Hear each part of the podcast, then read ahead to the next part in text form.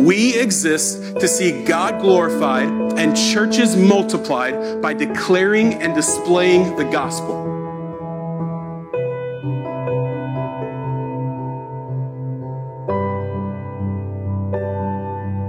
I made no delay, and on the next day took my seat on the tribunal and ordered the man to be brought. When the accuser stood up, they brought no charge in the case of such evils as I supposed. Rather, they had certain points of dispute with them about their own religion and about a certain Jesus who was dead, but whom Paul asserted to be alive. Being at a loss how to investigate these questions, I asked whether he wanted to go to Jerusalem and, he tri- and be tried there regarding them. But when Paul had appealed to be kept in custody for the decision of the emperor, I ordered him to be held until I could send him to Caesar. Then Agrippa said to Festus, I would like to hear the man myself. Tomorrow, said he, you will hear him. So on the next day, Agrippa and Bernice came with, came with great pomp, and they entered the audience hall with the military tribunes and the prominent men of the city. Then, at the command of Festus, Paul was brought in, and Festus said, King Agrippa and all who, who are present with us, you see this man about whom the whole Jewish people petitioned me, both in Jerusalem and here, shouting that he ought not to live any longer. But I found that he had done nothing deserving of death. And as he himself appealed to the emperor, I decided to go ahead and send him. But I have nothing definite to write to my lord about him. Therefore, I have brought him before you all, and especially before you, King Agrippa, so that after we have examined him, I may have something to write. For it seems to me unreasonable in sending a prisoner not to indicate the charges against him.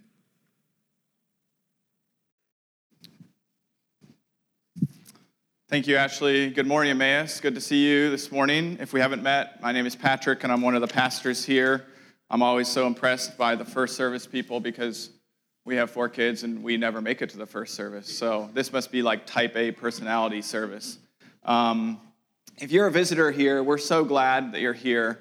We'd love to meet you and talk more. I'll be down here after the service if you want to hear more about Emmaus, about Jesus Christ. We have a connect table out in the lobby where we can uh, let you know more about our church. One of our former pastors used to say at Emmaus, We don't have any gimmicks for you, all we have is Jesus Christ. That's really what we have for you even this morning. Every week, we want to lift high the name of Jesus Christ, and that's all we do.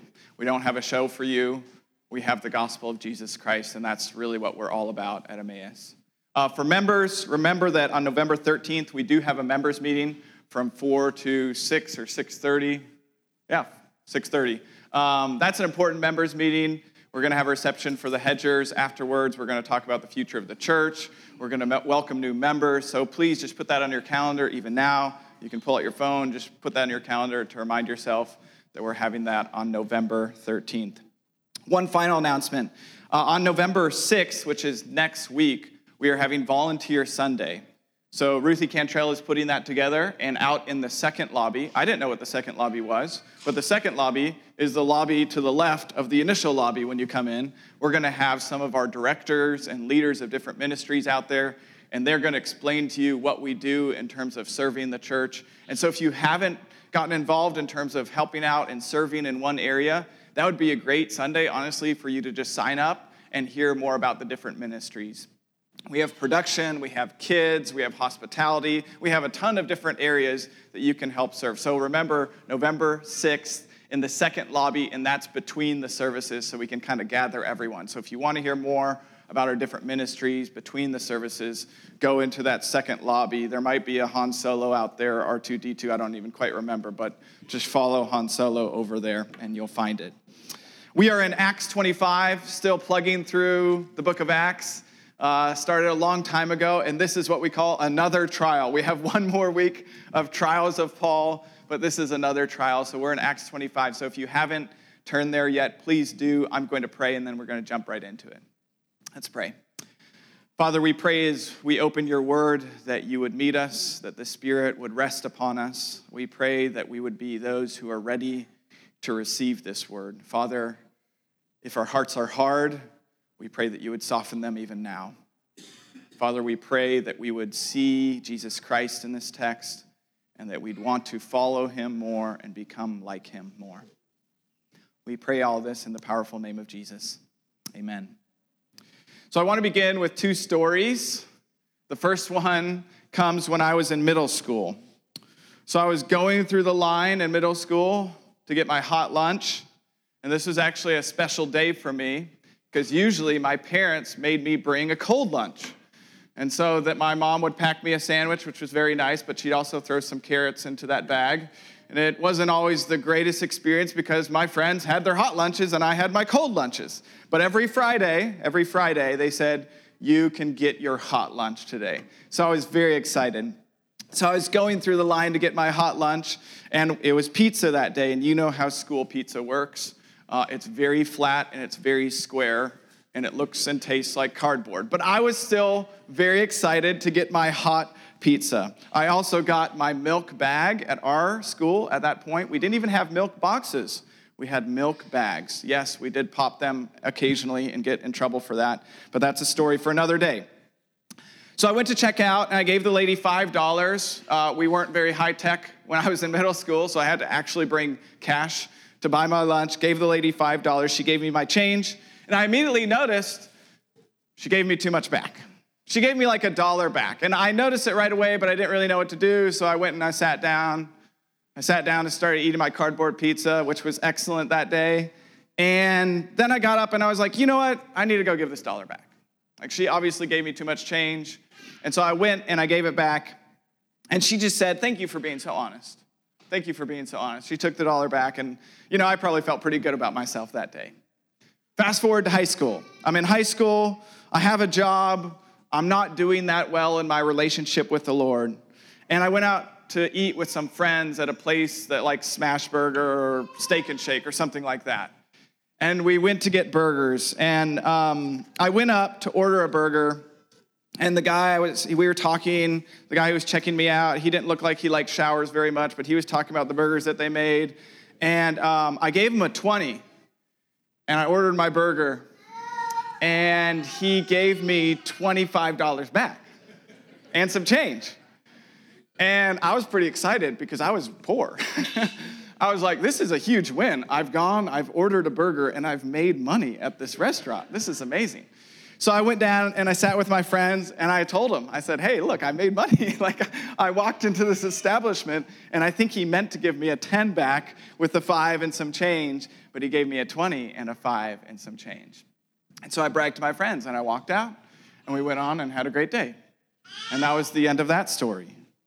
I realize these stories are somewhat silly, but they do introduce us to our theme of the passage today, what we call integrity, blamelessness, or innocence. Integrity, blamelessness, or innocence. In the first story, I had integrity and was innocent. In the second, I wasn't. So we see a lot of different things in our text before us today, and I could go all over the place, but Acts 25 especially focuses on Paul's integrity or innocence as a part of his witness. So, integrity or blamelessness simply means doing what you ought to do, even if it costs you. Doing what you ought to do, even if it costs you. And my hope is that as we go through this text, you will be encouraged to be blameless to be innocent, to be a person of integrity for the sake of your witness. Your witness is not about just what you say about Jesus Christ, but how you act, who you are as a person. So, to see this theme, I simply want to walk through the text, especially pointing out this theme to you. And then towards the end, I'm going to pause and just give some further reflections on our own integrity, blamelessness, and innocence as a part of our witness. So let's begin by backing up one verse in our text and setting the context. In Luke, or in Acts 24, verse 27, Luke states this. So one verse before verse uh, chapter 25. After two years had passed, Festus succeeded Felix. And because Felix wanted to do the Jews a favor, he left Paul in prison now 25 1. Now, three days after Festus had arrived in the province, he went up to Jerusalem from Caesarea. So we come now, as I said, to another trial. There's four trials here, and this is the third phase of the four trials of Paul. And if you remember, how did we get here? Paul in chapter 13 was sent to be a missionary to the Gentiles. And we walked through all of his different, his three missionary journeys. But towards the end of his third missionary journey, he says, I've got to go to Jerusalem. And remember, remember people were predicting it's not going to go well for you in Jerusalem. You're going to be arrested. And that's exactly what happens. Paul goes into the temple and he's arrested. And what happens after that is he stands before various trials. In chapter 23, he stands before the Jewish council. That was the time, remember, when they slapped him across the face.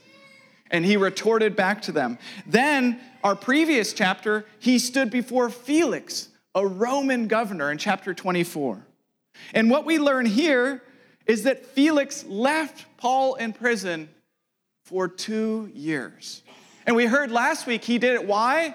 He wanted to do the Jews a favor and he wanted to get a bribe out of Paul. So Paul's just sitting there. He's waiting, and a new governor comes. Felix is gone, and Festus comes into power. And Festus, as he comes into power, what does he have to do? He has to clean up Felix's trash. He's like, Who are the prisoners that are left? What am I supposed to do with them? Hey, there's this guy named Paul, and I've got to deal with his case because Felix didn't do anything about him. He just left him in prison. So as Festus rises up into power, his first job, one of his first jobs, is to deal with what Felix left over, and Paul is one of those prisoners. So in our chapter before us, there are basically three scenes. First, in verses 1 through 5, there's a planned ambush, but Paul escapes. Second, in verses 6 through 12, there's a brief, very brief trial before Festus. That's in verses 6 through 12. Third, and 13 through 27, there's a new guest that Paul stands before. In all of these, we see that Paul is innocent, he's blameless, he's a man of integrity. So let's look at the first scene, verses 1 through 5. As we step into this first section, we see that people are not treating Paul fairly. They're not treating Paul fairly. You can see this in verses 2 through 3. While Festus is the new governor, guess what happens? Again and again, the same thing happens. Verses 2, it says, The chief priests and the leaders of the Jews presented their case against Paul, against Paul to him, to Festus. And they appealed, asking for a favor against Paul, that Festus should summon him to Jerusalem. They were, in fact, preparing an ambush along the road to kill him. So here's what's happening a new governor is in charge, and the Jews come to him and they say, Hey, we want to try him in Jerusalem. We don't want to do it in Caesarea where you are. And really, what they're wanting to do is they're wanting to ambush Paul along the way and kill him. Now, think about this situation. This new ruler is in place, and the Jews show up again. It's like Groundhog Day. Every day, it's the same thing. They're here, they're here. But think about the timing. It's been two years. Do, you think the bad blood maybe had stopped after two years? that the Jews would have been like, ah, you know what? Forget about him. Like, he's, he's had enough punishment now. No, they hold on to this grudge for two years. And when the next governor comes, they say, ah, a new opportunity. Felix won't do anything about this man. But here's what we're going to do we're going to try to get him to transfer Paul. And why would they do that? Why would they want him to transfer Paul? Because they know they can't win this case, right? They know they can't win it. And so if we get, can get him to transfer Paul over here, let's just ambush him and kill him. So do you see what they're trying to do? These Jews are corrupt. They're deceitful. They're the opposite of what Paul is. These Jews are supposed to be following the Torah that says every person deserves a fair trial. And they're like, no, we just want to ambush him. We want to get rid of this man because they know he's innocent. He's not being treated fairly. Now, Festus, we don't know why, but Festus says, nope, not doing that. You got to come up to Caesarea where I am. You can try him there. Now, a lot of times, new governors would do what the people wanted initially at the beginning to gain good favor. But I think he recognizes what the Jews are trying to do. They're trying to kind of come over him. So he's like, No, I'm in charge here. You come to me. You come present your case to me in Caesarea. We're not transferring him to Jerusalem. I want to hear it up here. So that moves us to the next section of our text. Verses 6 through 12 then briefly recounts Paul's trial before Festus. In verse 6, it says Festus takes his seat on the tribunal. That's the judgment seat. Now, they just pause really quick. You actually hear that word three to four times in this text. And I think Luke is trying to tell you something. That tribunal is the judgment seat. And what does Paul write about who sits on the judgment seat? Jesus Christ. So I think Luke is actually telling you, although Festus thinks he sits on the judgment seat, who ultimately is going to judge Paul? Jesus Christ. And Paul knows I'm innocent before Jesus Christ. So, Rome, you can say what you want. Jewish leaders, you can say what you want, but the final judge will come and he will vindicate me. So they keep saying, He sat down on the tribunal. He sat down on the tribunal. And Christians should say, Nope, there's one above him who sits down on the tribunal. So he sits down on the judgment seat, though, Festus does, and he orders that Paul be brought before him. Verse 7 says, The Jews came and they made their charges against Paul. So they agree, okay, we'll go up to Caesarea, let's make our charges against Paul. Verse 7 says this When he arrived, the Jews who had come down from Jerusalem stood around him and brought many serious charges. But notice what Luke says at the end of verse 7 that they were not able to prove. So they had all these accusations against him, but they couldn't prove any of them. And Festus knows it. Paul is innocent. Just like Felix knew Paul was innocent, Festus knows he's innocent. And maybe the most important verse in this text is the next one. Maybe the most important verse in all of the trials is the next one, 25, verse 8. Here's a one verse summary of Paul's defense. Basically, Luke, like us, might be getting a little tired of the trials, so he's not going to give us a long summary of it. And he says, like, let me just compact Paul's defense into one verse. Let me just say really briefly what Paul says in response. And this is what he says in 25 8. Then Paul made his defense.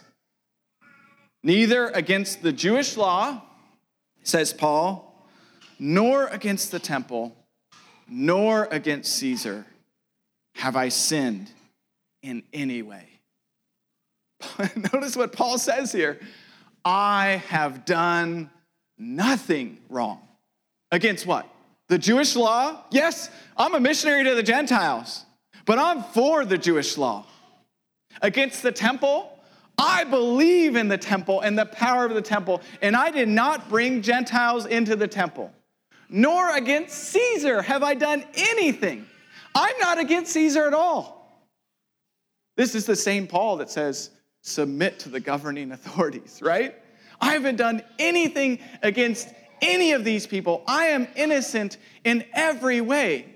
And in some ways, we look back through Acts and we're like, how can that be true? Remember, as Paul went from city to city to city, mob riots would arise. But who started those? Look back at those texts. It was always the Jews or the people of the town that started that. It was never Paul who started the riot. And so, although there was turmoil as Paul would go from place to place, it wasn't Paul's fault. He is innocent of both religious and political sedition. He says, Festus, here's my defense. I've done nothing wrong. I am blameless. I am a man of integrity. In verses 9 through 10, Festus asked Paul, Do you want to go to Jerusalem to be tried then? But Paul knows he won't get a fair trial there. Paul knows where he ought to be tried. He even says at the end of verse 10 and 11, he says this again. It's just a summary of what he just said. I have done no wrong to the Jews. I've done nothing wrong as even you yourself know very well. Festus, you know I haven't done anything wrong. They can't prove any of the charges against me. If then I did anything wrong and am deserving of death, I'm not trying to escape death. In other words, notice what Paul does there. If I've done anything, fine. I'm willing to be punished for it. But I haven't done anything wrong.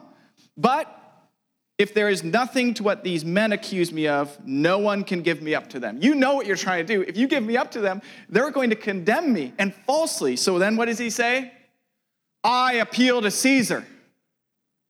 He throws down the ace card. He says, If you won't try me fairly, If the Jews won't try me fa- fairly, send me up the ladder. I mean, this is the modern day, like, take it to the Supreme Court. like, I am willing to take my case up if you're not going to do anything about it. He appeals to the highest court. And this is so neat because remember, what did Jesus tell him in Acts 9:15? You will be my witnesses before the Gentiles, before Israel, and before who? Kings. Kings. So he's going before the emperor. How is he going to get to Rome? Now, it's not going to happen for a little bit. We have a few chapters before he gets to Rome. But this is how he gets to Rome. He himself has to appeal to Caesar. So Festus agrees. In verse 12, he says, To Caesar you have appealed to Caesar you shall go. Jesus said Paul would witness before kings, and here Paul goes. Final section of our text, verses 13 through 27. The last section of this trial, Paul stands before Festus, and a new guest is introduced King Agrippa and Bernice. And it's important for you to know who this is. Agrippa is the grandson of Herod the Great who tried to murder Jesus and actually killed John the Baptist. His father was the Herod who killed James in Acts 12. So, is this going to go well for Paul as the next Agrippa Herod comes before him? Not only that, but Bernice is his sister who he's living with. Remember why John the Baptist was killed? He critiqued Herod's marriage. So, you've got, just setting the scene, you've got King Herod Agrippa and Bernice coming before him, and he says, Yeah, I'd love to hear about this case. And as Festus talks to Agrippa, they basically summarize what we already know in verses 13 through 21. It's basically a repeat of everything we already know. But most importantly, Festus gives his view of the trial. So we get into Festus's head now. We've seen Paul's defense. We've seen what people are trying to do to Paul. And Festus is talking to Agrippa, and we get a little picture into what Festus is thinking about Paul. So look at verses uh, 18 through 19. Look at what Festus says here. He's telling Agrippa, okay, here's the narrative. When the accusers stood up, the Jews stood up, they brought no charge in his case of such evils as I supposed. Now, I, I, didn't, I, I thought this guy left over from Felix for two years, man, he's going to be a really bad guy. They can't prove any of it. Rather, they had certain points of dispute with him about their own religion and about a certain Jesus. I don't know anything about this guy. In the text, it says Festus has no knowledge of the way, while Felix did know something about Christianity. Festus is like, I don't, this guy Jesus who is dead, and Paul asserted he was alive. So we've seen this in the text again and again. Paul stands before them and says, My confession is that I am on trial for the resurrection of the dead, for the resurrection of Jesus. If you want to accuse me of something, that's what you can accuse me of. And Festus, a Roman governor, is like, I don't know what to do with that. I don't, I don't think he's done anything wrong. He's just making this crazy claim. So what do I do here, Agrippa? Festus essentially says, I can't find anything wrong with this guy. So King Agrippa says, I want to hear him out. Let me hear what he has to say. And the rest of the story is about King Agrippa hearing Paul. He hears what Paul has to say. And much of that is actually found in chapter 26, which is next week. But our text ends with Festus describing the pickle he is in to Agrippa in verses 26 through 27. So notice what Festus says. I love this. This is a great way to end. He says, uh, Festus says to Agrippa, I, I don't have anything definite to write to my Lord about him, to Caesar. so he appealed to Caesar. I'm supposed to send him to Caesar, but I need to do a briefing. and I don't know what to say. Therefore, I have brought him before you all, and especially before you, King Agrippa, so that after we have examined him, I may have something to write. I don't know what to say about him. For it seems to me unreasonable in sending a prisoner not to indicate, indicate the charges against him. Festus basically says, I need to write to Caesar to let him know. He's like my boss. Like, if it doesn't go well with me and Caesar, I'm done, right? And I need to tell him what's going on with Paul, but I don't know what to say. Hey, Caesar, um, here's this Jewish guy, and uh, I don't really know what he's done wrong, but I hope you can see to it and try this trial fairly. Yep, see you bye. No, that's, that's not how you do a brief, right? You got to outline the charges against him and say, I don't know how to deal with this. And Festus says, I don't know what to write. Agrippa, help me out here.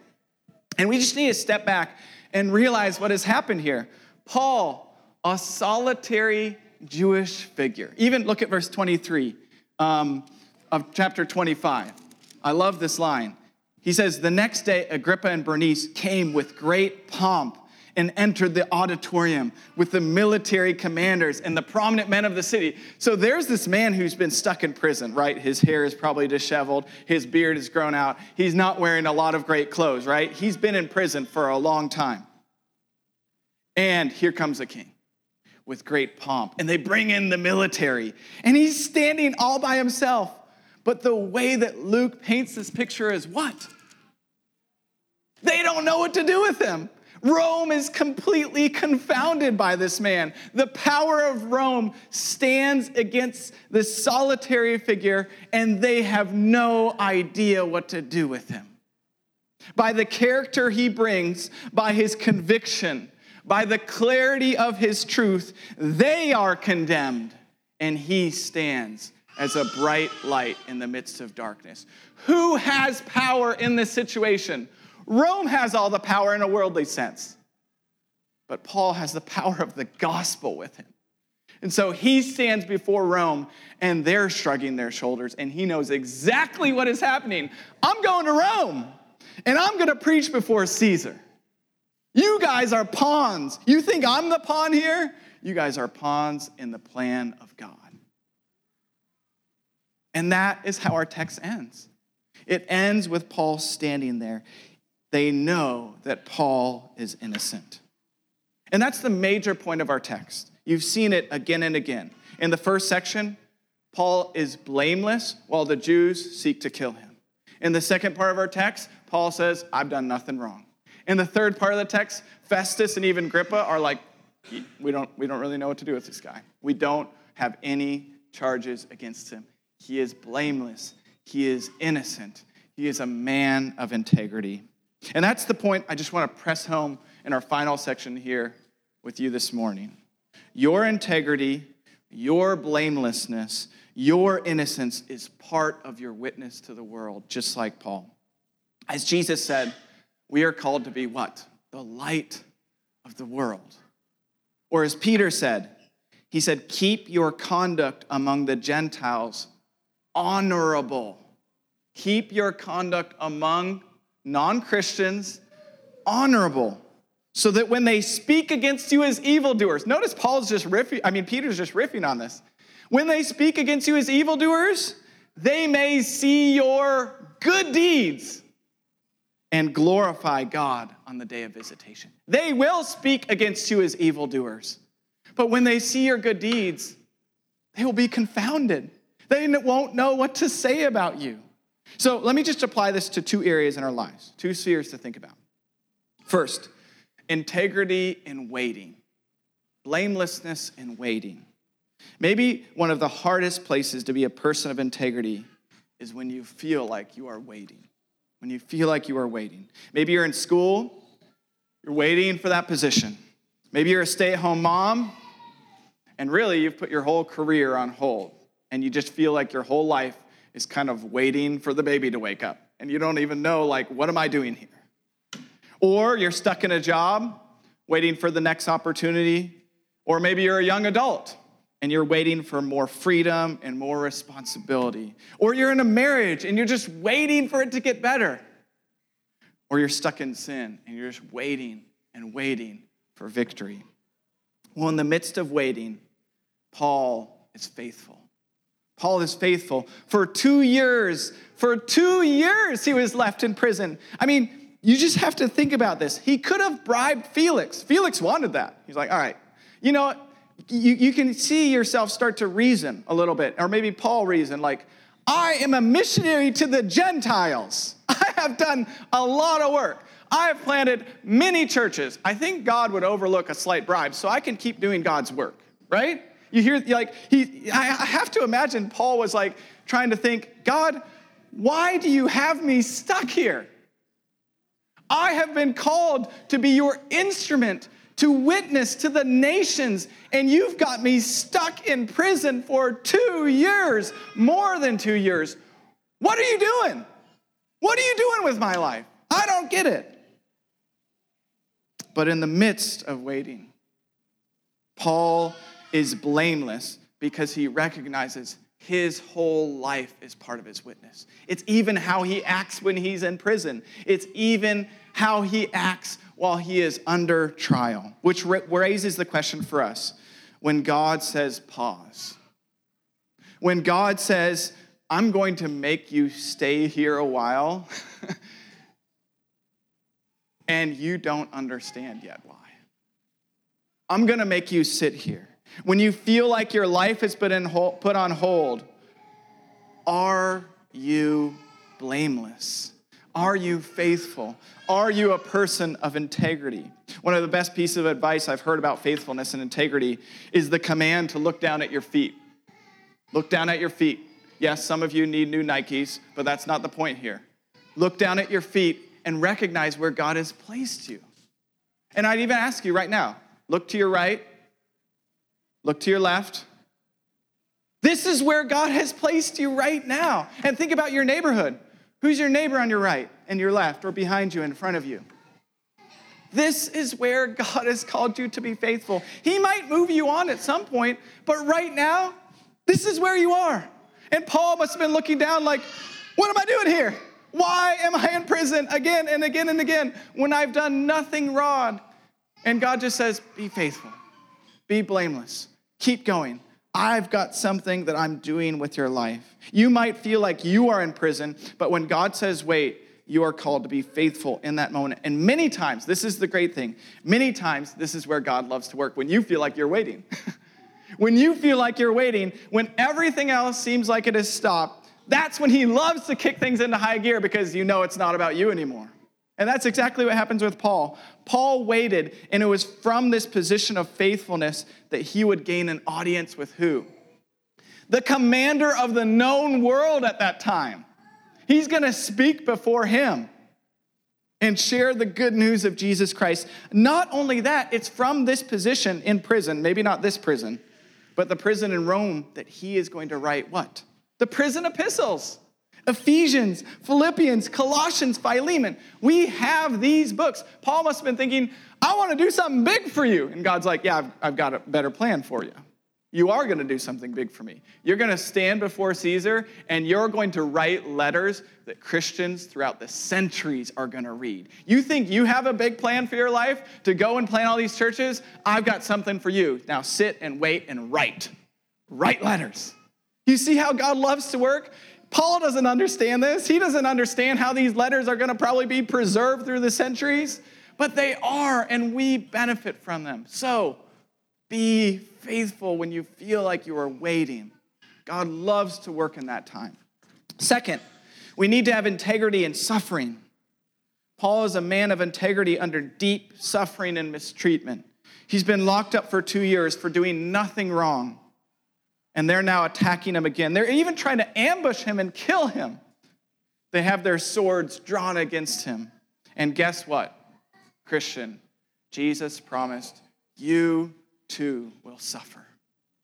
You will suffer, just like Jesus suffered. This might simply be because of the brokenness of this world. Or like Paul, the world might come after you. That's, what hap- that's what's happening in this text. The world is coming after him. Rome's coming after him. The Jews are coming after him. And they are accusing him again and again and again of things they cannot prove.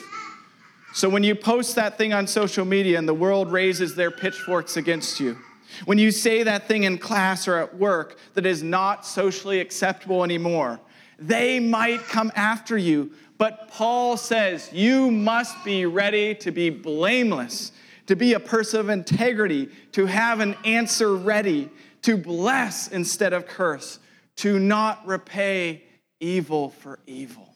Notice Paul doesn't repay evil for evil. He just defends himself and says, I've done nothing wrong. Now bring me to the next court.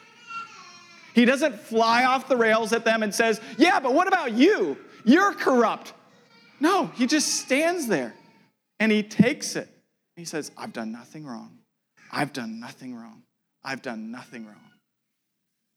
When Corrie ten Boom and her sister Betsy were in the concentration camps during World War II, Betsy, the sister of Corrie ten Boom, was becoming frail and weak. You could see her ribs, her strength was failing. She was required to do manual labor in the concentration camps, and one day she kindly asked her guard not to give her more work than she was able to do. She wasn't getting fed enough, she could barely do manual labor. The guard flashed back, You don't decide what, I, what you do, I decide. At that, the guard brutally beat Betsy. Corrie, her sister, watched this, helpless and totally enraged. When the guard left, Corrie ran to Betsy, who had blood all over her face. Corrie was furious, and Betsy looked up at her and said, No, don't hate Corrie. You must love and forgive. Corrie knew, though, she was unable to. That night, she went for a walk and told the Lord, I can't forgive that guard. He beat my sister. I can't forgive him the Lord reminded her of Romans 5 5, which says this God's love has been poured out into our hearts. Don't you love that image? It's like a cup. God's love is just poured out into our hearts through the Holy Spirit, which has been given to us. Corrie knew that she was unable to forgive that guard, but the Lord in her was able to do so. The Holy Spirit stirred in her love that she didn't have. She said, Lord, I don't have that love. You must give me that love. And that's what this text is all about, isn't it? Not repaying evil for evil, being blameless and innocent. And again, 1 Peter chapter 3 verses 13 through 18 basically summarize Acts 25. I'm, I'm I have it on the screen up here because it's a little bit of a longer text, but I just want to read this to you and notice how it intersects with Acts 25. It says, Who then will harm you if you are devoted to what is good. well, Paul's like, I got a lot of people. Unfortunately, I'm devoted to what is good, and I'm being harmed. But notice what Peter keeps on saying. But even, oh yes, you might suffer, but even if you should suffer for righteousness, you are blessed. Do not fear them. Do not fear them or be intimidated. Is Paul intimidated? No. But in your hearts, regard Christ the Lord as holy, ready at all times to give a defense. These are Paul's defenses. That's the same word, apology, to give a defense to anyone who asks you for the reason for the hope that is in you. Yet, notice this do this with gentleness and respect, keeping a clear conscience so that when you are accused, those who disparage your good conduct in Christ will be put to shame. Who's put to shame in this text? The Roman governors, the Jews, not Paul. They're like, we don't know what to do. They're put to shame because of his good conduct. Now, notice what Peter says For it is better to suffer for doing good, for doing good. If that should be God's will, than for doing evil. For Christ also suffered for sins once for all the righteous for the unrighteous, that he might bring you to God. In conclusion, just let me ask you this. If the world was to see your life as a book, and if they read it, everything in your life, would they say, I find no wrong in this person? I find no wrong in this person. And if we're honest with ourselves, what's our answer? No. That makes us feel guilty, doesn't it? We don't want people to see our life as a book. And we recognize we have failed here. And if you're not a Christian here, you might be thinking, man, this is why the church is so hypocritical. You talk about integrity and blamelessness, and all I see in the church is hypocrisy. All I see in the church is hypocrisy. Well, let me let you in on a secret. We will always fail. We will always fail. That is not why we are here the great truth of Christianity is that we are gathered here not because we are so great, not because we are blameless, but because Jesus Christ is the blameless and innocent one. This text is a call to faithfulness. I don't want to lessen that. It is a call for action, but it's also set in a larger storyline of the Bible. And it's important to remember that in all these trials, guess who Paul's imitating? Jesus Christ who also was put under trial. Why does Luke spend so much time? I mean, we're up here kind of complaining another trial, another trial, another trial. Another, why? Luke, why? Why don't tell us more about Paul's escapades and those fun riots and all those things that are happening? Like, why tell us so much time, take so much time on these trials? Because he's imitating Jesus. Because he's imitating Jesus. And in Jesus' trial in Luke, the same author, Jesus is also declared innocent. Four times, maybe more than four times. When Pilate examines Jesus, the Roman governor, he says, I find no guilt in this man. Herod, after examining Jesus, sends him back to Pilate and he says, He's done nothing deserving death. Notice it's just, it's a replay of the trials we've seen with Jesus. The centurion, after Jesus has been crucified, most of the time we think the centurion says, What? Truly, this man was the Son of God. What does he say in Luke? Look at the text again. In 23 47, he says, Truly, this man is innocent or righteous. In Luke, there's a slightly different spin on it. Notice, Luke is emphasizing Jesus Christ is the righteous and innocent one. And then the thief on the cross, he affirms that they deserve to be on the cross. But he says, This man, this man has done nothing wrong. Christian, your hope is not in your blamelessness, your integrity, or in your innocence, but that this man, that this man has done nothing wrong. Our hope is in him, in the bloody and broken Savior who stood there perfectly blameless on our behalf. And Paul knows that, and that drives him to be innocent and blameless. The great truth of Christianity is that when your book, your life is opened as a book, it's full of things that you are ashamed of. And it's much worse than actually people think. But the other great truth of Christianity is that God loves sinners.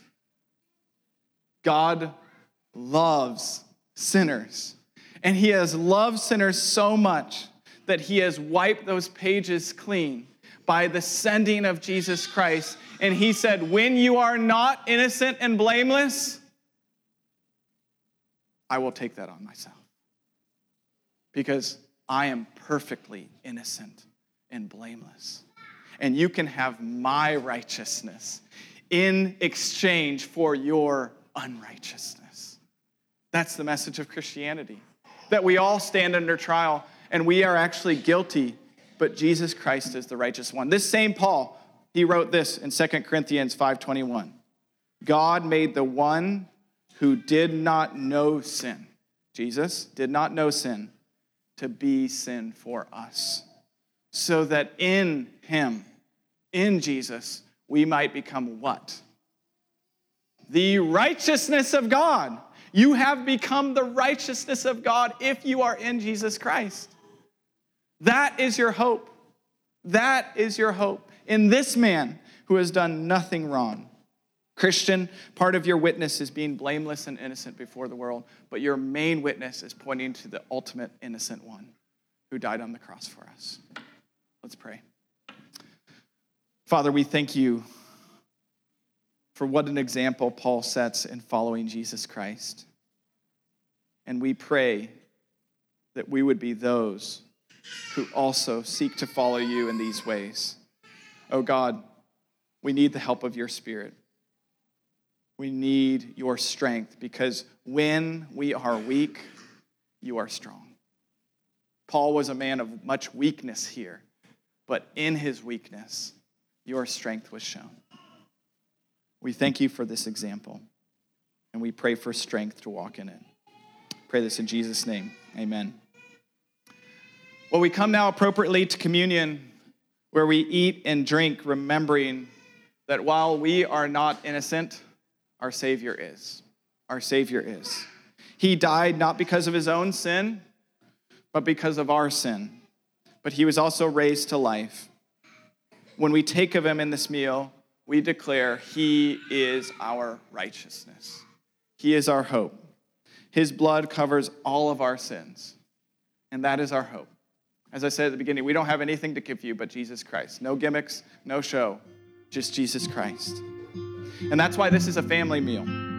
If you're not a Christian, we are so glad that you are here. But this meal is also for those who have bowed the knee to Jesus, who have said, I am unrighteous and I take his righteousness as my own. And if you haven't, we just ask you to stay in your seat and consider that because Jesus also says, Everyone who calls on the name of the Lord shall be saved. If you call out to him even now, he will hear you and he will save you. At Emmaus, we come down the aisle to your right, starting with the front row, moving to the back, and we take of Jesus' body and his blood, remembering what he has done for us on the cross, and that we will be raised to new life. So, Emmaus, come and eat, remembering that Jesus Christ is your innocent and blameless Savior. Come and eat. Thank you for listening to audio from Emmaus KC, located in Kansas City. For more information about Emmaus KC, please visit us online at www.emmauskc.com.